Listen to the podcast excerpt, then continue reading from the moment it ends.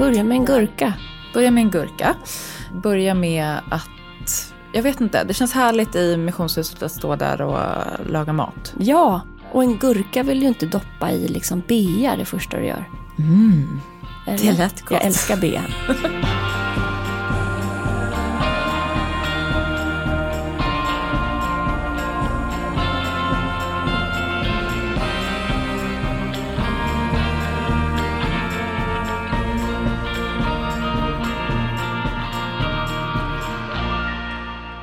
Hur mår du? Jag mår bra. Hur mår du? Jag mår också jättebra. Eller alltså, jag mår jättebra. Känner mig lugn, i kapp och eh, harmonisk. Gud vad skönt. Så känner inte jag riktigt. Jag känner att ett år av en massa nya saker har tagit ut sin rätt och jag är egentligen jättetrött. Rimligt. Men, men eh, i natt sov jag själv och eh, mår bättre. Sen, Då klarar man också allt som igår kändes som att jag ville bara hoppa upp och ner och skrika för att folk var så jobbiga. Och ville ha saker av mig. det är tecken på stress. Ja, exakt. Och en orimlighet att alla vill något. Nej, men, och det här med sömnen vill jag bara eh, påminna dig om nu. Att se till att sova bra i natt också. Ja, jag vet. Jag har redan faktiskt tänkt att jag ska sova själv i natt. Igen. Kanske imorgon natt. Ja, Förstår du? Du behöver nu sova bra. Det måste vara prio. Mm. Det är inte att direkt, nej men nu, det är okej. Jacke, nu, nu tar jag, alltså, jag tror han sover okej ändå, eller? men han sover ju alltid okej. Alltså, han- han... kanske har en dålig natt varannan vecka. Mm. Så ta några nätter nu och sov ordentligt. Säkerställ förutsättningar för god sömn. Ja. Jag håller på att coacha en annan människa i detta. Och det går bra. Ja, Hon är mer lydig, eller så här, ataraxen funkar på henne. ja, men nu, det kanske var att jag var för uppstressad som gjorde att den inte funkade. Jag har ju några piller i väskan här. Jag hittade dem när jag rensade ut lite kvitton som ska redovisas. Ja, men det hon, eh, vi kan kalla henne morsi. Okej. Ja, det, Jag trodde du skulle säga morsan. Ja. Du menar din mamma. ja, nej, hon är väldigt liberal vad gäller tabletter. Nej, vi kan säga fröken M, hon har testat Atarax eh, men är skeptisk till tabletter. Mm. Men nu sa jag med ganska myndig röst för en tid sedan, nu tar du Atarax ikväll Mm. och imorgon och i övermorgon. Tre dagar i rad, nätter, alltså kvällar i rad. Mm. Därför att det man gör, det du, det som är, jag tar upp det här nu för jag tror att det finns många som har sömnproblem. Mm. Det är att nu tänker du att du har fått sova hyfsat bra idag, så då ska du tillbaks till något normalt. Mm. Du ska sova i din säng och Mm. nej, fortsätt sov bra. Det här är en kort fas i livet när ni har små barn, mycket jobb. Fortsätt sova själv. Jag älskar din föreläsnings... Jag också håller på med en sån här diktatorhand. Men du, så, du har verkligen en sträng sida som jag gillar. Ja. Och det är samma med fröken eh, M. Mm. Hon sov som en prinsessa i natt. Ja, Då var jag där och sa, och ikväll tar du Natarax igen. precis. För att jag berättade ju för dig innan vi började spela in att jag har haft så här ryckningar i vänstra ögat. Alltså så här spasmer hela tiden. I säkert tre, fyra veckor. Varje dag. Och idag har inte jag det. Men de ligger liksom, jag kan känna att de ligger på lur. Det är någon nerv som behöver vila en natt till. Minst en natt, jag skulle säga fler. Jag skrev ett meddelande, eller ett mejl till dig för någon dag sedan. Jag ska leta upp det, för det var bra. Jag har det här. Ja, vad bra.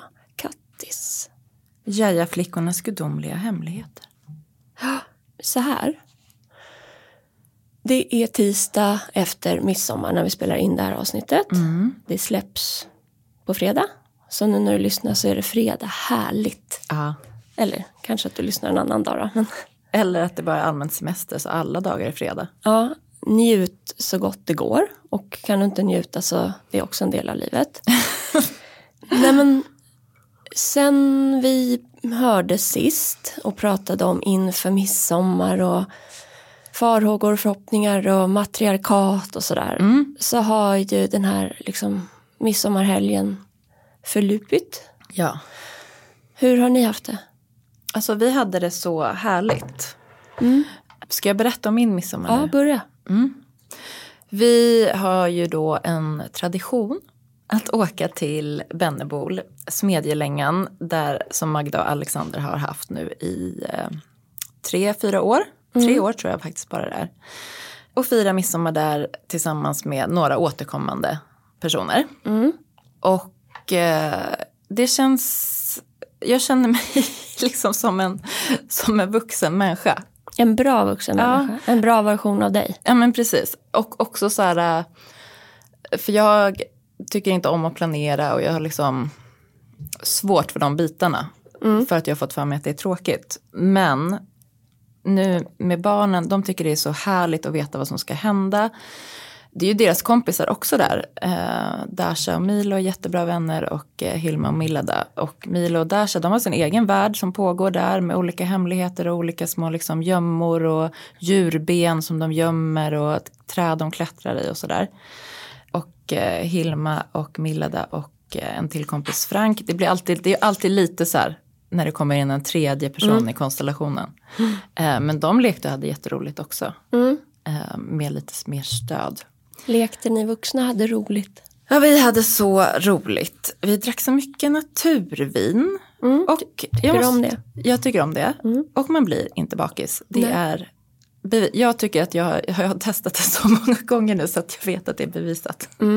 Och vitt vin är ju bättre än rött och dricker du rött så är det Pinot Noir. Druvan. Precis. Av, alltså ej naturviner. Och eh, Pinot Noir som naturvin är ju ljuvligt. När vi ändå är inne på eh, vin Ja. så tänker jag eh, en punkt är att jag har en hälsomånad med min familj. Ja, vad härligt. Hela familjen. Tre av fem som bor hemma alltså. Men det ska vi ta, det är en punkt på min lista i mejlet. Och jag och Magda, Magda har köpt något så här enormt tråg. Alltså enormt. Typ lika stort som långt som det här bordet. Mm, då- är det kanske ett och ett halv, en och en halv meter. Ja, ungefär så med handtag liksom. Mm, I trä. I trä. Och eh, vi körde knytis. Så vi gjorde en spread. Och den var ljuvlig. Alltså bara massa röror, massa grönsaker. Jag hade bakat bröd. För det, sån är jag. Var det mysigt på kvällen där? Det var jättemysigt. Eller var det stressigt? Bara, jag skulle ju baka bröd. Eh, Okej, det var så här var det. Dagen innan midsommar. Vi ska åka ut till, till Roslagshuset, alltså missionshuset. Och liksom inte komma i säng för sent. Och jag ska också då hinna sätta en deg. Och det går ju på två sekunder har jag börjat lära mig nu. Men då hade jag gjort det en gång tidigare i mitt liv ungefär.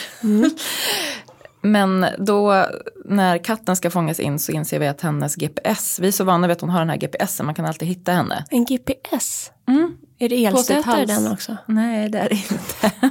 Jag var tvungen. Alltså det, den köpte vi efter att hon höll på att bli kattnappad, om ni kommer ihåg det, förra våren. Ja, bra. Jag, jag, det kan jag tänka mig. Men då hade någon glömt att sätta på den. Och katten var borta och klockan var sju. Och det tar ändå en och en halv timme att åka ut dit. Så ja, men vi fick gå och äta pizza och det var också supermysigt. Vi har världens mysigaste bageri som på sommaren är pizzeria som heter Bak. Där har jag svängt förbi när vi skulle fota med Fanny hos dig. Ja. Det är mm, sådana där kvarter och där ni bor. Ja. Det är ju bara hemma, hemma. Så tryggt, så tryggt. Ja. Och så jäkla asmysigt. Det är liksom en gammal tegelbyggnad med enorma fönster. Och sen utanför är det ett litet torg med eh, enorma kastanjer. Så det blir liksom nu som en, bara så här ett, trä, ett, ett grönt eh, krontak.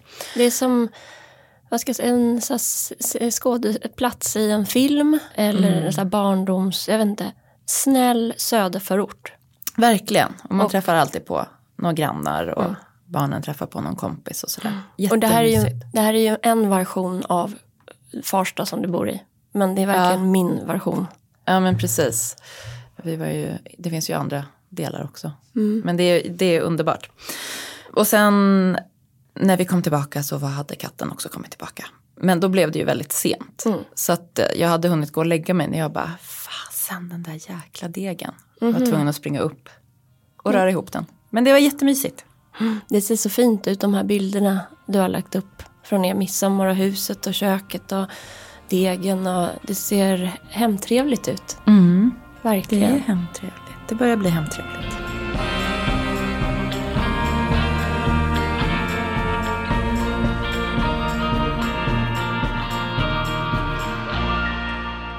Det jag tänkte var nämligen, jag, jag hade liksom oro i kroppen inför midsommar. Mm.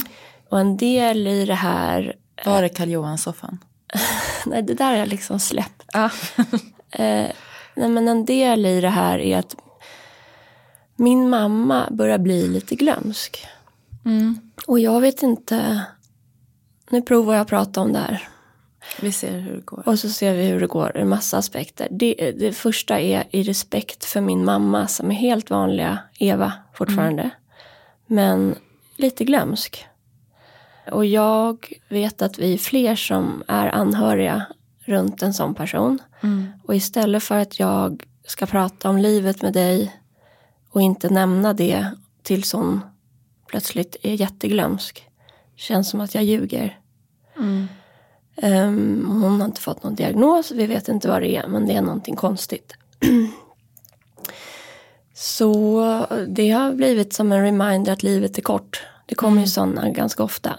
Så det var viktigt för mig och är viktigt att så bara att de har flyttat närmare oss är ju en del i bara fakta att de blir äldre. Varför ska de bo i ett hus långt borta? Mm. Så klokt ju, om man har möjlighet. Ja, sen har vi ju så här, de har ju fått kompromissa så de bor i en lägenhet nu därför att deras pengar från det här Bamsehuset mm, liksom till Saltis eh, var som prisskillnad. Och det märker jag påverkar dem och det är trappor och sådär. Men på det stora hela så verkar de trivas. De sa att de var så glada när de kom hem sen efter midsommar till sitt hem. Så det är ju ett bra betyg. Mysigt.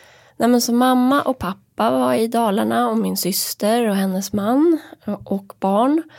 Alex pappa som har Alzheimers eh, och diagnos men är i en fas av den sjukdomen där han är väldigt glad och mjuk och vi har ju hela samtal och sen är det något som upprepas. Nej, och så var Alex mamma och man där och Julia, min svägerska och alla barnen och Alex brorsa. Vi var väldigt många. Mm. Och jag kände en oro innan att det kommer bli skav och det kommer bli, tänk om det händer eller, men det blev väldigt fint. Kan vara typ, midsommar är som nyår lite för mig att jag så här, eh, jag, helt ärligt så har jag typ lite ångestkänslor inför midsommar och nyår. Mm. Därför att det ska vara så jäkla lyckat. Ja, jag förstår precis vad du menar. Och det blir, det är typ jobbigare än julen nästan. För julen kan man ändå, den, den kan man dra ut på hela november, december typ. Och så kommer julafton. Men det blev så bra. Och det, jag tror att det här vädret, tänk vad det gör med oss människor. Liksom, Ja. Att bara få sol och värme. Ja, men och den här lättheten i att bara röra sig fritt mellan inne och ute. Och Ja. liksom, Men det kändes som en sån, jag kände mig tillfreds när vi tog bild när alla satt vid matbordet där på midsommaraftonskvällen. Att jag är med dem jag vill vara med. För det känns alltid som att jag, det är någon som inte är med. Nu var inte våra stora barn med eller du vet eh, Alex andra syrra men eh, de ses, eh, de kommer vi se igen. Men Ja.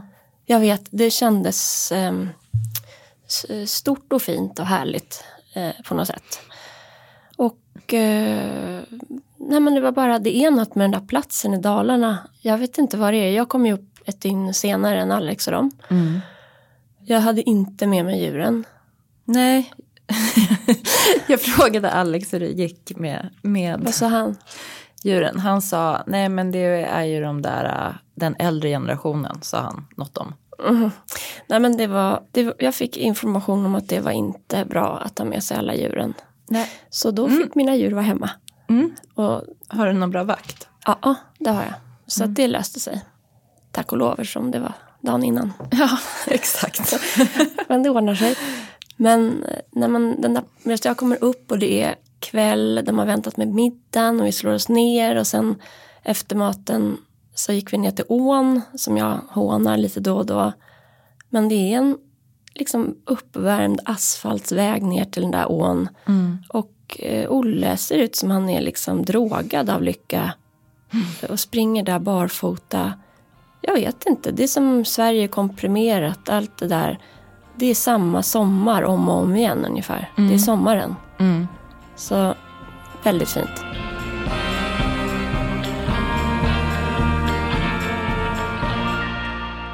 Jag fick också sån känsla, alltså när vi skulle gå ner på ängen och plocka blommor till kransar och midsommarstång.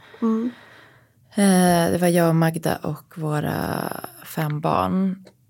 Och jag fick en sån här, alltså när man känner nästan som en stöt i kroppen, som en kraft, elektricitet som nästan fortsätter ut ur huvudet. Och blir av- typ gåshud. Ja, alltså det var liksom en sån lyckokänsla i att bara vara i den stunden. Mm. Och det kanske blev extra starkt bara för att jag också har varit, ja men för att jag har varit lite stressad och någon annanstans i huvudet Mm. väldigt mycket. Men det var så ljuvligt och då kände jag också så här, vad behö- alltså den här känslan av att vad behöver man mer i livet? Mm. Liksom ingen, ingenting. Nej, Mer än att gå på en grusväg med sina barn och hålla en bukett blommor. Ja men och det låter eh, klyschigt när du säger det. Jag hade lika gärna kunnat sagt samma sak. eh, För att jag tänkte så och kände så. Men jag, i och med det här med åldrandet och så tänker jag på vad vill jag ha gjort innan jag går bort själv. Mm. Och eh, jag tror att det är tråkigt för podden men, men jag vill liksom bara förvalta. Mm. Jag vill bara ta hand om det jag har. Mm. och var i sådana där stunder. Och jag och Ingrid och Olle åkte hem eh, efter ett par dagar för jag har jobb den här veckan. Mm. Och då kom jag på mig själv, dels så lyssnade vi på Annie Lööfs sommarprat. Mm. Det gjorde jag också när jag höll på att greja i missionshuset. Mm. Och sen dagen efter lyssnade jag på eh, René Nybergs sommarprat. Mm, det har jag inte lyssnat på. Vi kan komma tillbaks till lite sommarprat och hälsogrejen ska vi komma tillbaks till.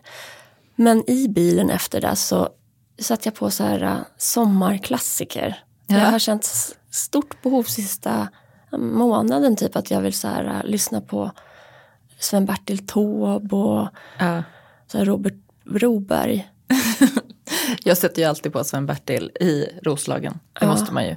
Ja, alltså jag har suttit så många gånger längst fram med våran högsjösnipa och sjungit den när vi äntligen har liksom slussat ut från. Slussen och ut mot så här, det fem knop, om tio timmar är vi framme. Men då slog det mig att jag vill vara svennig tror jag. Alltså att jag är svenne. Eh, och nu har jag ett litet eh, resonemang här. Men när jag var liten så var ju det Svenne var liksom mainstream, tråkigt, inga val, man gjorde likadant, ja det är mainstream. Mm, för mig var det faktiskt att vara svenne i min skola som jag gick i, i Stenhagenskolan i Uppsala. Där var det att vara svenne var att vara svensk. Liksom. Det vill säga liksom Inte inte lika cool. Nej, att man är mm, beige. Ja. Har du några mer associationer till Svenne? Nej, inte mer än att jag liksom tyckte det var jobbigt att vara en svenne. För att de coola kom någon annanstans ifrån? Ja, och jag var så här villabarnet som åkte hem till min villa. Ja, jag har tänkt att Svenne är, är den stora eh, den stora massan i Så Sverige. är det ju. Jag förstår vad du menar. Jag bara fick en flashback till liksom Nej, men det här är intressant. Jag har tänkt nämligen att det är den stora ma- massan. Och då tänker jag mig att den stora massan har en stor tv hemma. Man har mamma, pappa jobbar, de kanske är skilda, man har lite barn. Ja, man tjänar okej, åker på någon semester. Tittar på Melodifestivalen. Eh, vad gör Svenne mer? Ja, men svennar åker till Thailand på semester. Ja, Liksom, när vi var små åkte de till Mallis. man kanske röstar på Socialdemokraterna eller Centern eller Moderaterna typ. Typ Sverigedemokraterna, eller? Det är det här som är skiftet nu. För när vi var små, Mm. Ja, då röstade man på Socialdemokraterna. när man eller var Centern, tror jag. Och jag inser så här, eh, för det är ju som en så här dystopisk eh, sommar samtidigt som jag tycker den är underbar. Mm. Med den här hettan som liksom dallrar, skjutningarna. Och sen så den här känslan av lycka som vi pratar om. Mm. När jag sitter där och spelar de här låtarna och sjunger med i texterna för jag kan dem så bara känns det som att det är någonting jättevärdefullt och skört som jag har bara tänkt att Ingrid kommer få med sig. Mm. Som jag är rädd håller på att sippra mig ur händerna. Sipprar oss ur händerna. Men, ja, precis. Alltså Och- både, både, både liksom kulturmässigt i, i Sverige men sen också globalt. Ja. Alltså världen håller på att sippra oss ur händerna. Exakt, för det här handlar inte om rasism eller ni och dem. Och det är det jag som slog mig att Svenne idag kopplar jag till ni och dem. Att man tänker, alltså vi och dem menar jag. Alltså att, att det är för många i Sverige som röstar på social, eller SD som tänker att det är en skillnad mellan oss. Eh, vart vi kommer ifrån. Det, det spelar roll. Inte så som i Uppsala när du pratar om att fast vänner var, då var man svensk. Eh, det är Alltså så här, etnisk svenska. Ja. ja, det, det är som en, ett, en shit värderingar liksom eller eh, en shit av eh, snällhet och lagom. Alltså, Mm. Jag tycker det, jag har också faktiskt funderat på det här på sistone just för att på, jag bor ju då i Farsta och eh, där skedde ett vansinnesdåd mitt på dagen i Farsta centrum och eh, det är något som liksom alla vi som bor där kan relatera till på sättet så här it could have been me, verkligen. Och eh, alltså liksom det fanns barn på skolan som hade varit i närheten och grannar som liksom stod i valet och kvalet, ska vi äta här eller ska vi gå hem och äta och gick hem och åt istället. Liksom verkligen så här nära. Och det är ju inte bara den vansinnesskjutningen utan det är ju att det pågår droghandel på ett sätt som liksom mm, ett, två år sedan hade jag, eh, alltså det fanns typ inte. Alltså det har gått så otroligt fort att man själv inte har hunnit med. nej, men det sker ju framför ens ögon. Det sker, precis, och eh, då slog det mig, liksom när jag var liten, vi hade en lokal polis som hette Göran Hårde. Och det var liksom så här, eh, han kom till skolan, han visade liksom ägget som hade en hjälm. och eh, liksom överlevde. Och eh, Nu, nu höll Kattis upp handen i luften och släppte, Släppte ägget, ägget. som hade hjälm och överlevde. Och då i lågstadiet så gick jag eh, på en skola en bit bort. Men jag vet att han också hade så här, Göran Hårdas, Hårdes deckarskola typ. Som jag var Mm. jätteavundsjuk på att jag inte kunde gå i. Men att det var För en... att du var svenne eller? Nej, det, här, det, var på Svenneskolan i lågstadiet. Eriksskolan.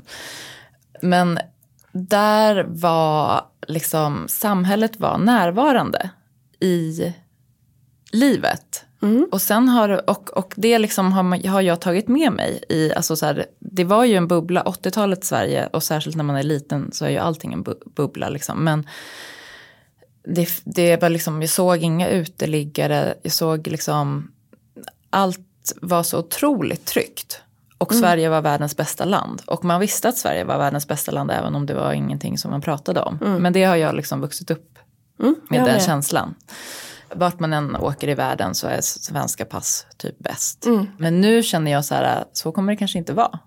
Nej men nu längre. känns det typ som att den som har lyckats fly ur eh, krigsdrabbat land och komma till Sverige och integrera sig och få det här svenska passet. För den är det världens bästa grej nu. Tänk att jag fick det där, jag vann första pris i den här vidriga flykten, alltså kampen för överlevnad. Men för oss alla vi, oavsett om du föddes här eller har bott här hela ditt liv nästan. eh, Är det, är det den liksom guldbiljetten fortfarande? Och det var det när jag satt där i bilen så här. När man, och vi har ju också pratat om det här med svenska flaggan. Och symbolen i det. Jag vill verkligen erövra, återta Svenne. alltså jag vill fylla det. Jag vill, jag vill att Svenne ska vara någonting helt annat än jag röstar på SD därför att vi har så stora problem i, i vårt land och det är ert fel. Ja. Jag måste säga, det här har vi varit inne på förut, men politikerna gör ju allt för att visa hur dåligt vi har det. Ja, hela, alla hela sidor. tiden. Ja. Ja, så jag vet inte riktigt vart jag vill komma med än att det känns eh, som att det är något som vi behöver göra. Alltså vi behöver göra mer av och saker vi behöver göra mindre av. tycker liksom att eh, civilsamhället är så himla viktigt i vardagen. Alltså att man säger hej till varandra, att man liksom visar att man ser varandra, att man finns där. Att det finns, alltså det är lite grann det jag menar, nu har ju poliserna kommit tillbaka på gatorna men det blir så konstigt när de inte har varit där på 20-30 år. Nej. Att det nästan blir hotfullt då. Ja, eller så här, vad har jag gjort, vad har jag gjort för fel? Ja det är min. Hela så känner jag. jag har inte gjort något fel. Eller har jag gjort fel? Jag försöker ställa om, jag försöker programmera om min hjärna så att när jag ser en polis så ska jag känna så här, åh vad skönt, här är Göran Hårde.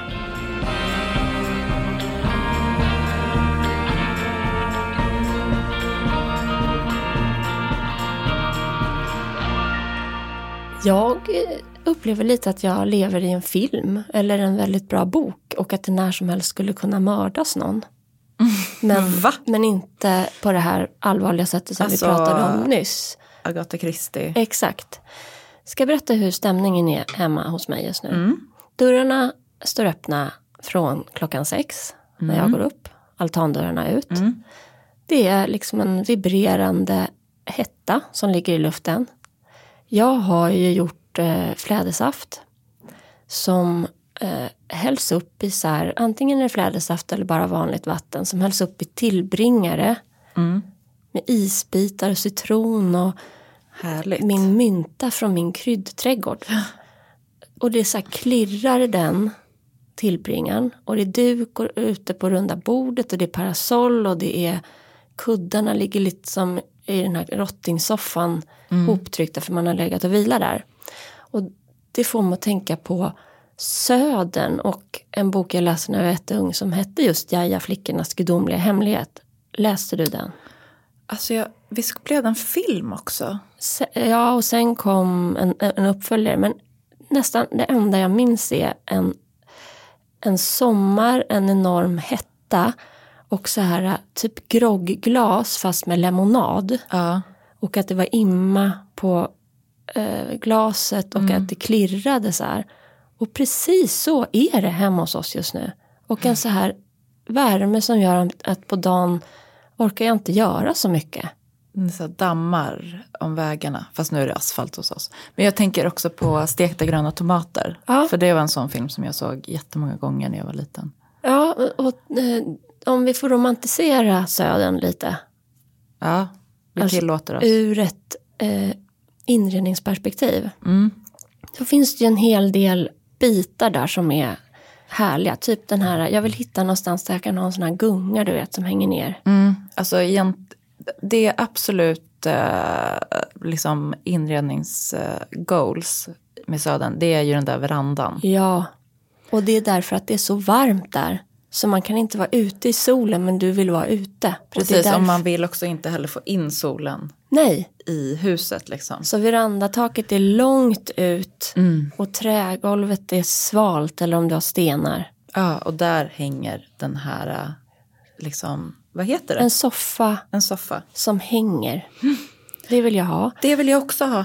Och tack och lov liksom att vi är hemma den här sommaren och kan njuta för vi har verkligen, jag har möblerat ute. Mm. Och tänk hur många eh, som har gjort det gissar jag. Av den här covid, liksom, man var hemma, Ja. har börjat använda tomten eller balkongen eller gräsplätten utanför. Ja. Ställt ut grillar och allt sånt där. Jag älskar det. Jag älskar det. Det är underbart. Mm. Vart ska den vara? Har den någon plats? Nej, eh, jag drömmer om eh, någon gång vi har eh, en, liksom ett skjul som står på baksidan av huset som är verkligen så mycket skjul som ett skjul kan vara. Det, det är fula hörnan. Mm. Men eftersom det står där så har vi rätt att bygga eh, ett annat litet hus där. Ja. Och då tänker jag mig att det hade varit fint med ett, ett gästhus. Mm. Och så skulle jag vilja, jag har börjat skapa en mapp i, på Pinterest där jag samlar på bilder som är lite så här, äh, jag berättade väl om han den här med rutiga skjortan. Jag vet inte. En man som bor ensam i en skog i, i, i Nordamerika. Kom, ja, kanske. Ja, du får påminna mig. Då kanske någon annan har glömt. Men tänk dig då att vi är i Klippiga bergen. Ja. Du ser långt bort att det är ett litet hus, det ryker ur skorstenen. Ja. Det bor troligen en man där som har ruteskjorta och har blivit lämnad av sin fru eller hon har dött i barnsäng.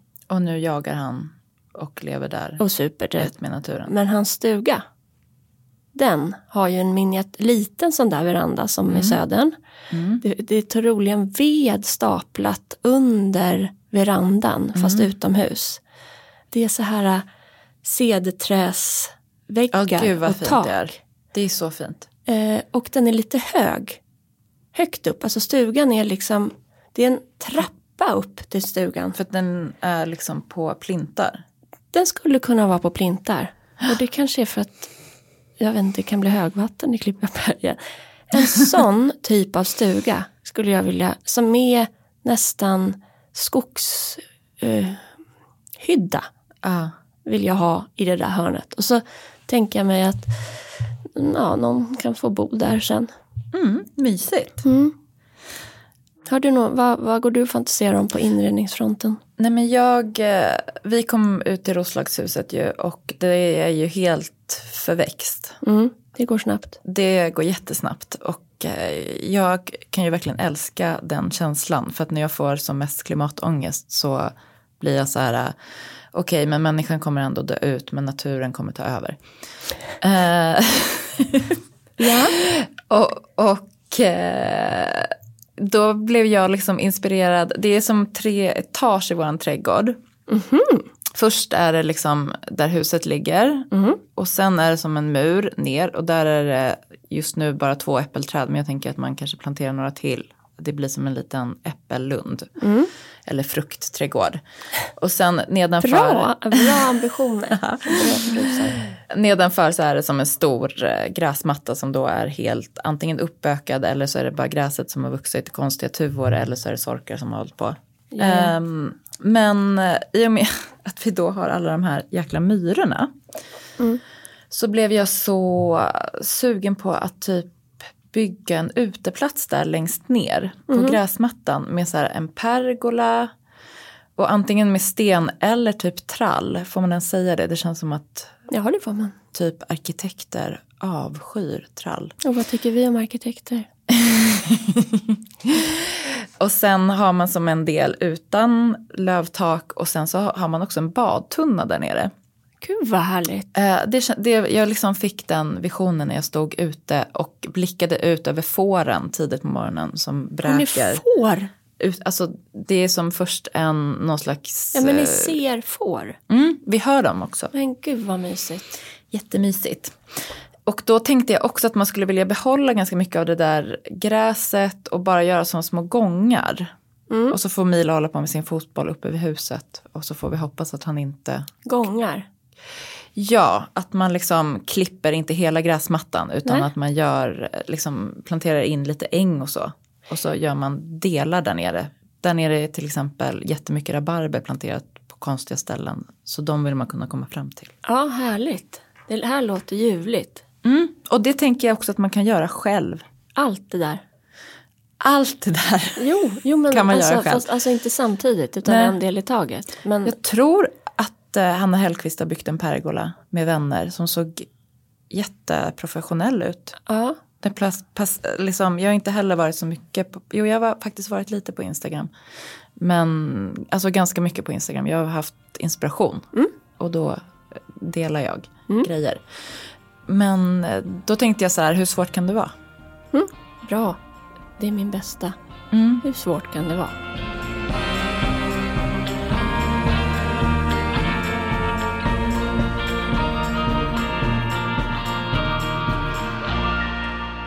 I min trädgård växer det så det knakar också.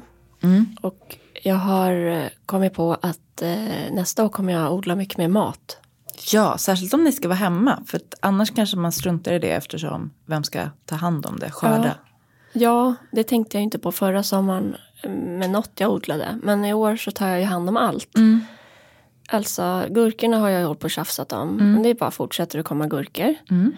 Nu har jag tomater. Jag har grönkål. Ah, Vet du hur gott det är med grönkål? ah. Eh, Har du något, eh, något enkelt recept du vill dela? Eh, jag gör smoothies med grönkål. Oh, berätta. Grönkål är ju svinbra, googla om du inte vet. Alltså jämför med en isbergssallad så är det som Piggelin eller en, eh, jag vet inte, vitaminkur. Mm. Och det blir så här grönt. När jag torkar grönkålen så blir handduken grön. Ah, Det är bra. det är så mycket klorofyll. Typ. Jag gjorde en rätt, för jag håller på att gå igenom frysen Mm. för att äta upp allt där. Då har blomkålsris, har du kört med det någon gång? Alltså det är rivet blomkål. Ja, det har jag ätit någon gång. Svinbra produkter, finns riven broccoli.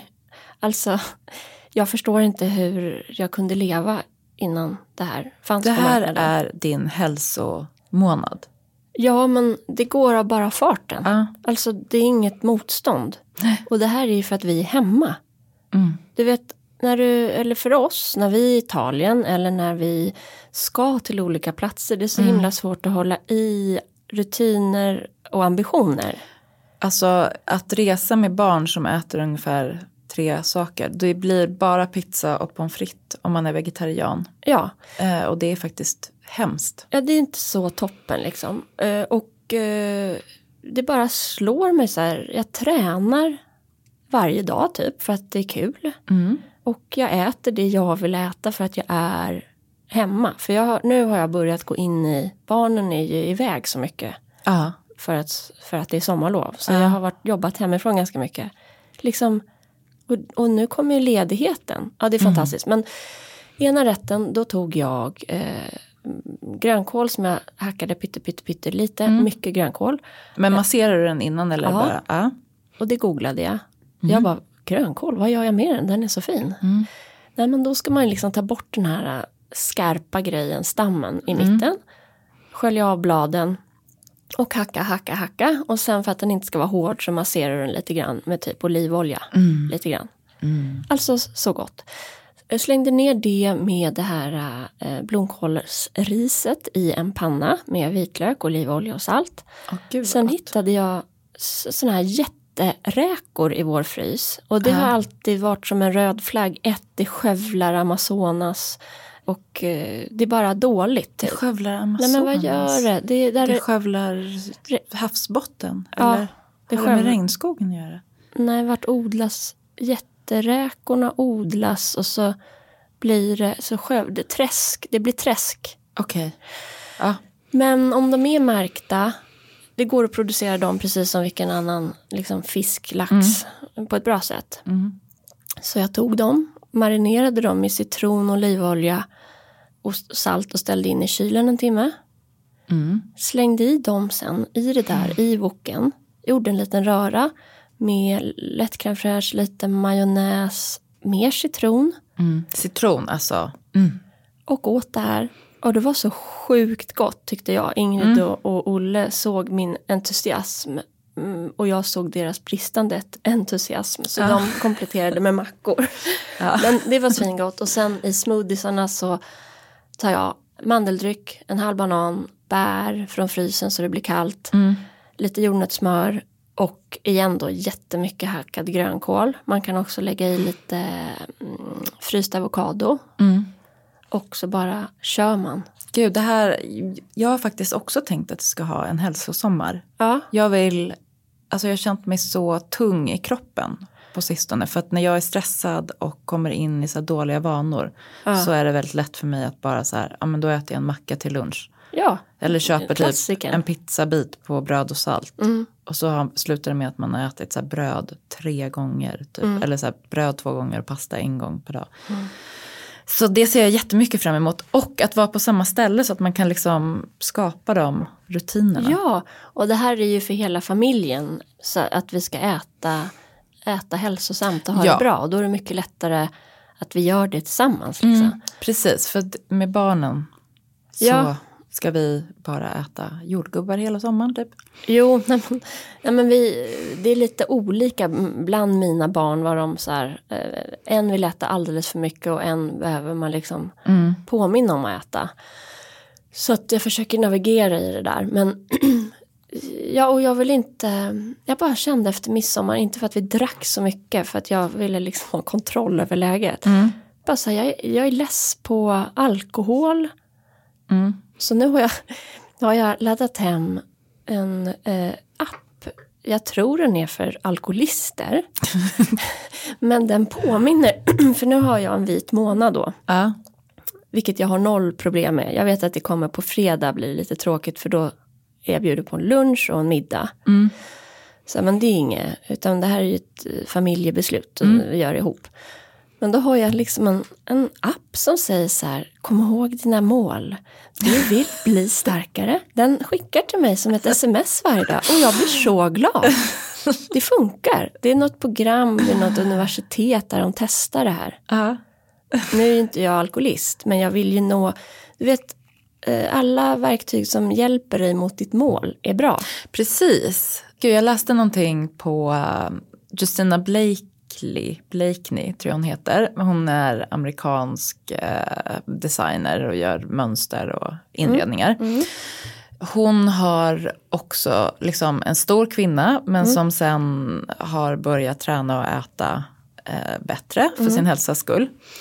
Eh, Det här är så minerad mark så fort man kommer in på det här. Men det hon, hon sk- la upp ett inlägg igår där hon skrev liksom vilken förändring hon hade gjort i hjärnan.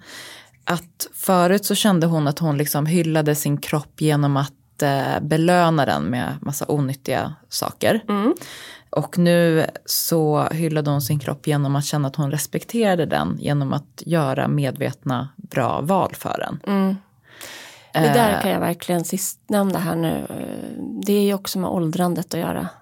Ja, det kanske det är. Alltså att jag påminns om att så här, okej, eh, om jag stoppar i mig massa grönkål som visst är asbra. Man blir lite, jag åt ju jättemycket grönkål igår. Jag kände att magen var lite orolig på kvällen. Men den är väl ovan också. Eh, Istället för chips. Så, Ja. så, kommer, så blir ju så här eh, blodfetter och sånt gladare. Ja men alltså allt blir väl gladare. Jag vet, men jag har fått en större korrelation mellan alltså orsakssamband på hälsofronten. Ja. Och det tror jag har att göra med åldrande människor runt mig. Ja. Jag måste berätta apropå dieter. Vi håller på att fixa lite i köket i eh, missionshuset. Och då på insidan av skafferidörren, vi har liksom flyttat, kylskåpet har stått lite så här mitt i rummet och verkligen varit i vägen. Så nu har vi flyttat in det i skafferiet. Och det är säkert slöseri på ett bra skafferi med liksom i norrläge med vädringsluckor. Men då på insidan av, eh, av dörren till skafferiet så fanns Ri- Riks, Rikshospitalet dietplan. Ah. Här, alla er som älskar att vi pratar danska. Eh, dag ett, frukost, svart kaffe, te eller vatten, en halv grapefrukt, en skiva rostat franskbröd, två teskedar margarin. Lunch, svart kaffe, te eller vatten, en halv kopp tonfisk i olja, en skiva rostat franskbröd. Mycket franskbröd. Kvällsmat, svart kaffe, te eller vatten, två skivor kött, 85 gram. En kopp gröna bönor, en kopp rödbetor, ett litet äpple, en halv kopp vaniljglass. Det prioriterades. Precis, och sen så, så här, dag två, då är det liksom till lunchen så här, en kopp keso, fem stycken salta kex och kvällsmat, två hotdogs. Jag orkar inte. Så kokat. Och så, ja, det, och så, fortsätter det så, tre dagar ska man äta det här. Dieten fungerar genom kemisk nedbrytning. Den får inte varieras med något annat i kostplanen. Kom ihåg, inga mellanmål. Salt och peppar får användas, men inga andra kryddor. Denna diet ska användas i tre dagar. Man kan gå ner fem kilo. Efter fyra dagar med vanlig mat startar man igen med tre dagars diet. Man kan gå, gå ner upp till 20 kilo i vikt på en månad. Det är en säker diet. Lycka till! Alltså så dumt. Och vet du, Det är när är så den här dumt. från 50-talet? Nej men eller? nej, jag tror att den av den, utifrån liksom responsen på Instagram så är den från 80-talet.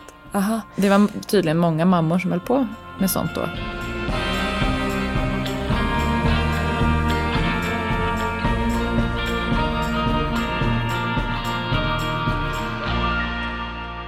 I mitt hälsospår, och apropå Nina Johansson, nej Nina Campioni, Ja. Som är en influencer. Ja. Vi pluggade ihop, så hon är. Mm. en kompis. Hon bor i, Vi har jobbat ihop också. Mm. i eh, Cinque Terre just nu, Monterosso, för hennes man är därifrån. De har gjort ett år där nu med barnen. Mm. Och igår la hon upp bild på sig själv i baddräkt och det första jag tänkte på, gud vad eh, het hon är och eh, shit undrar om de blir kvar i Italien. Jag kommer bli avundsjuk då. För alltid. Liksom. Ja, Ja. tre, vart är baddräkten ifrån? Och sen så läste jag texten och då skrev hon att hon ställde sig på vågen för första gången sedan de flyttade dit för ett år sedan och har gått upp 10 kilo och att hon hade skrattat av det. Vilket jag kan relatera till helt. Ett så hade, skrattade hon åt att hon blev förvånad typ. Och sen två skrattade hon åt att hon bryr sig nada. Åh, Och jag har liksom sista åren, eh, sen jag födde Olle typ, det var som att jag, okej nu, nu är jag gravid igen, jag är närmare mig 40, det här kommer vara tufft för min kropp, jag känner det. Jag tränade massa, gick upp massor och har liksom inte lagt så mycket krut på det där utifrån ett estetiskt eller så här komma i form i vikt efter. Jag har, inte brytt mig. nej. Och det här är ju en person, jag har tänkt, alltså vikt och kropp har varit topp fem som jag har tänkt på mest per dag under jättemånga år i mitt liv. Det är bara borta. Men jag märkte nu när vi drog igång den här hälsogrejen Ja. som alltså handlar om hälsa och eh, ett av mina barn behöver hjälp med att äta lagom portioner. Att det triggar någonting i huvudet. Eh, Att det är sån jävla uppbyggd gång i hjärnan Ja. av, för plötsligt kände jag mig tjock. Alltså jag har inte, när jag började, när jag började tänka på den här hälsogrejen, så bara men gud, så blev jag tjock. Fattar du Ja. hur fucked up i huvudet det är? Jag vet, Fattar det du hur är- sjuk? Det är, jag kan verkligen relatera. Alltså jag sitter här nu och känner liksom hur mina lår kletar mot varandra. På, på det sättet som man är inlärd att det ska de inte göra. För att man ska ha liksom ett gap mellan thigh gap. Man kan också lägga sån här kalk, typ pulver. Ett tips. Om man inte vill ha skavsår när man Ja, springer. ja. Typ. Men eh, det är ju så fruktansvärt mycket tid och energi som jag också har lagt på det där. Och det, jag håller med dig att liksom med åldern så har det blivit Alltså för mig var ju nyckeln till att börja springa som jag tror vi pratade om i förra veckan. Att så här, eh, det fick inte handla om kropp Nej. utan det handlade om psyke. Ja. Och nu med maten så kan jag egentligen känna att dels att jag skulle vilja hitta eh, matlagningsglädje. Och det tror jag går genom, för mig kommer gå liksom genom eh, egna råvaror. Och Odla, att det odla. Kan, precis, jag tror att liksom, det kommer vara ett spår framåt för mig. Det kommer ju ta flera år, men ändå liksom. Börja med en Där- gurka. Börja med en gurka. Börja med att, jag vet inte, det känns härligt i missionshuset att stå där och laga mat. Ja, och en gurka vill ju inte doppa i liksom bea det första du gör. Mm. Eller? det lät gott. Jag älskar bea, alltså jag är så bra på att laga Nej, det. men då vill man ju typ lära sig att göra så här, bea från grunden med, sina egen, med sin egen dragon. Ja, Liksom så. Men sen är det ju faktiskt också den här känslan i kroppen. Som jag, jag tycker om att känna en inre lätthet. Och det är lättare när magen inte är typ fullt upptagen av gluten eller något. Jag vet inte. Nej, men jag har hållit på med det här nu några dagar. Jag känner mig så lätt samtidigt som jag då igår kände mig tjock. Men jag är ren, jag kan inte förklara, jag är ren i mig. Ja, jag förstår känslan. Men då hade jag, eh, jag är så ruttad, så jag hade bokat in ett eh, möte med min psykolog igår. Mm. För jag var stressad över midsommar och det var flera Ja, olika ja, ja, grejer. ja. Jag bara kände att det är lika bra att jag har garderat mig. Mm. Och vi har inte hörts på länge. Det är som en släkting men jag får betala för att få prata med henne typ. Mm. Och då sa hon att, ja men Elin, eh, du har sånt otroligt rikt känsloliv apropå vart vi startade idag. Vilket är en enorm tillgång, jag vet det. Mm. Men det här äh, hjärnan och det rationella och liksom eh, vi pratade om till exempel att hur håller, man, hur håller jag det här hälsolivet nu? När jag på fredag kommer tycka att det är mysigt att dricka vin till lunch. För då kommer jag känna, vad fan man lever bara en gång och det är sommar och Ja, exakt. Eh, Jag har ju inga problem. Det här var ju bara någon idé jag fick. Ja. Jag behöver ju inte tänka på det. Det här gör jag för min son. Men jag kom, hon bara, men du, du behöver göra saker som inte ökar på ditt självförakt. Du behöver lyckas med det där för din skull. Och det vet du i huvudet. Så när känslorna kommer så måste ditt huvud vara med. Det är det du ska påminna dig Det är om. de här, det, som Maria Borelius som har skrivit Hälsorevolutionen, hon pratar ju liksom om apan. Ja. Men det var, så, jag bara, det var som att hon sa så här, jorden är rund. Ja, Men det här, hon påminner, det här samtalet har vi haft hundra gånger. när apan kommer och bara Ja, skit i Ja. allt som din hjärna medvetet har vad, vad, tagit vad beslut är det om. hjärnan redo för djur? Eh, jag kommer faktiskt inte ihåg. En haj typ. Men att vet man att ja, men jag vill ju gärna göra som planerat ordning och reda. Lyssna på den här känslosidan av dig. Och jag som har mycket av det och kanske du. Mm. Ja men eh, lyssna inte så mycket på känslorna. Känslorna är alltså när det inte är sunt för dig. Känslorna Precis. är ju inte sanningen. Det är inte Nej. så här, jag känner så här, jag känner mig tjock. Jag är tjock. Utan Nej. kan det vara så här att eh, det här triggar något i min hjärna som jag förr höll på med och Mm. fuckade upp mig själv med. Är jag tjock? Nej, Nej, det sa hjärnan. exakt. Lyssna på den. Ja, gud vad jag mässade idag. Mässade? Alltså att jag höll föreläsningar. Ja, mässade med ä. Inte smsade. Ja. Tack, tack för det. Det tackar vi för. Ja, men eh, varsågod. Jag känner att jag är på, I'm, I'm on a roll. Härligt. För nu ska vi spela in några frågeavsnitt till. Ja, trevlig helg allihopa. Trevlig helg.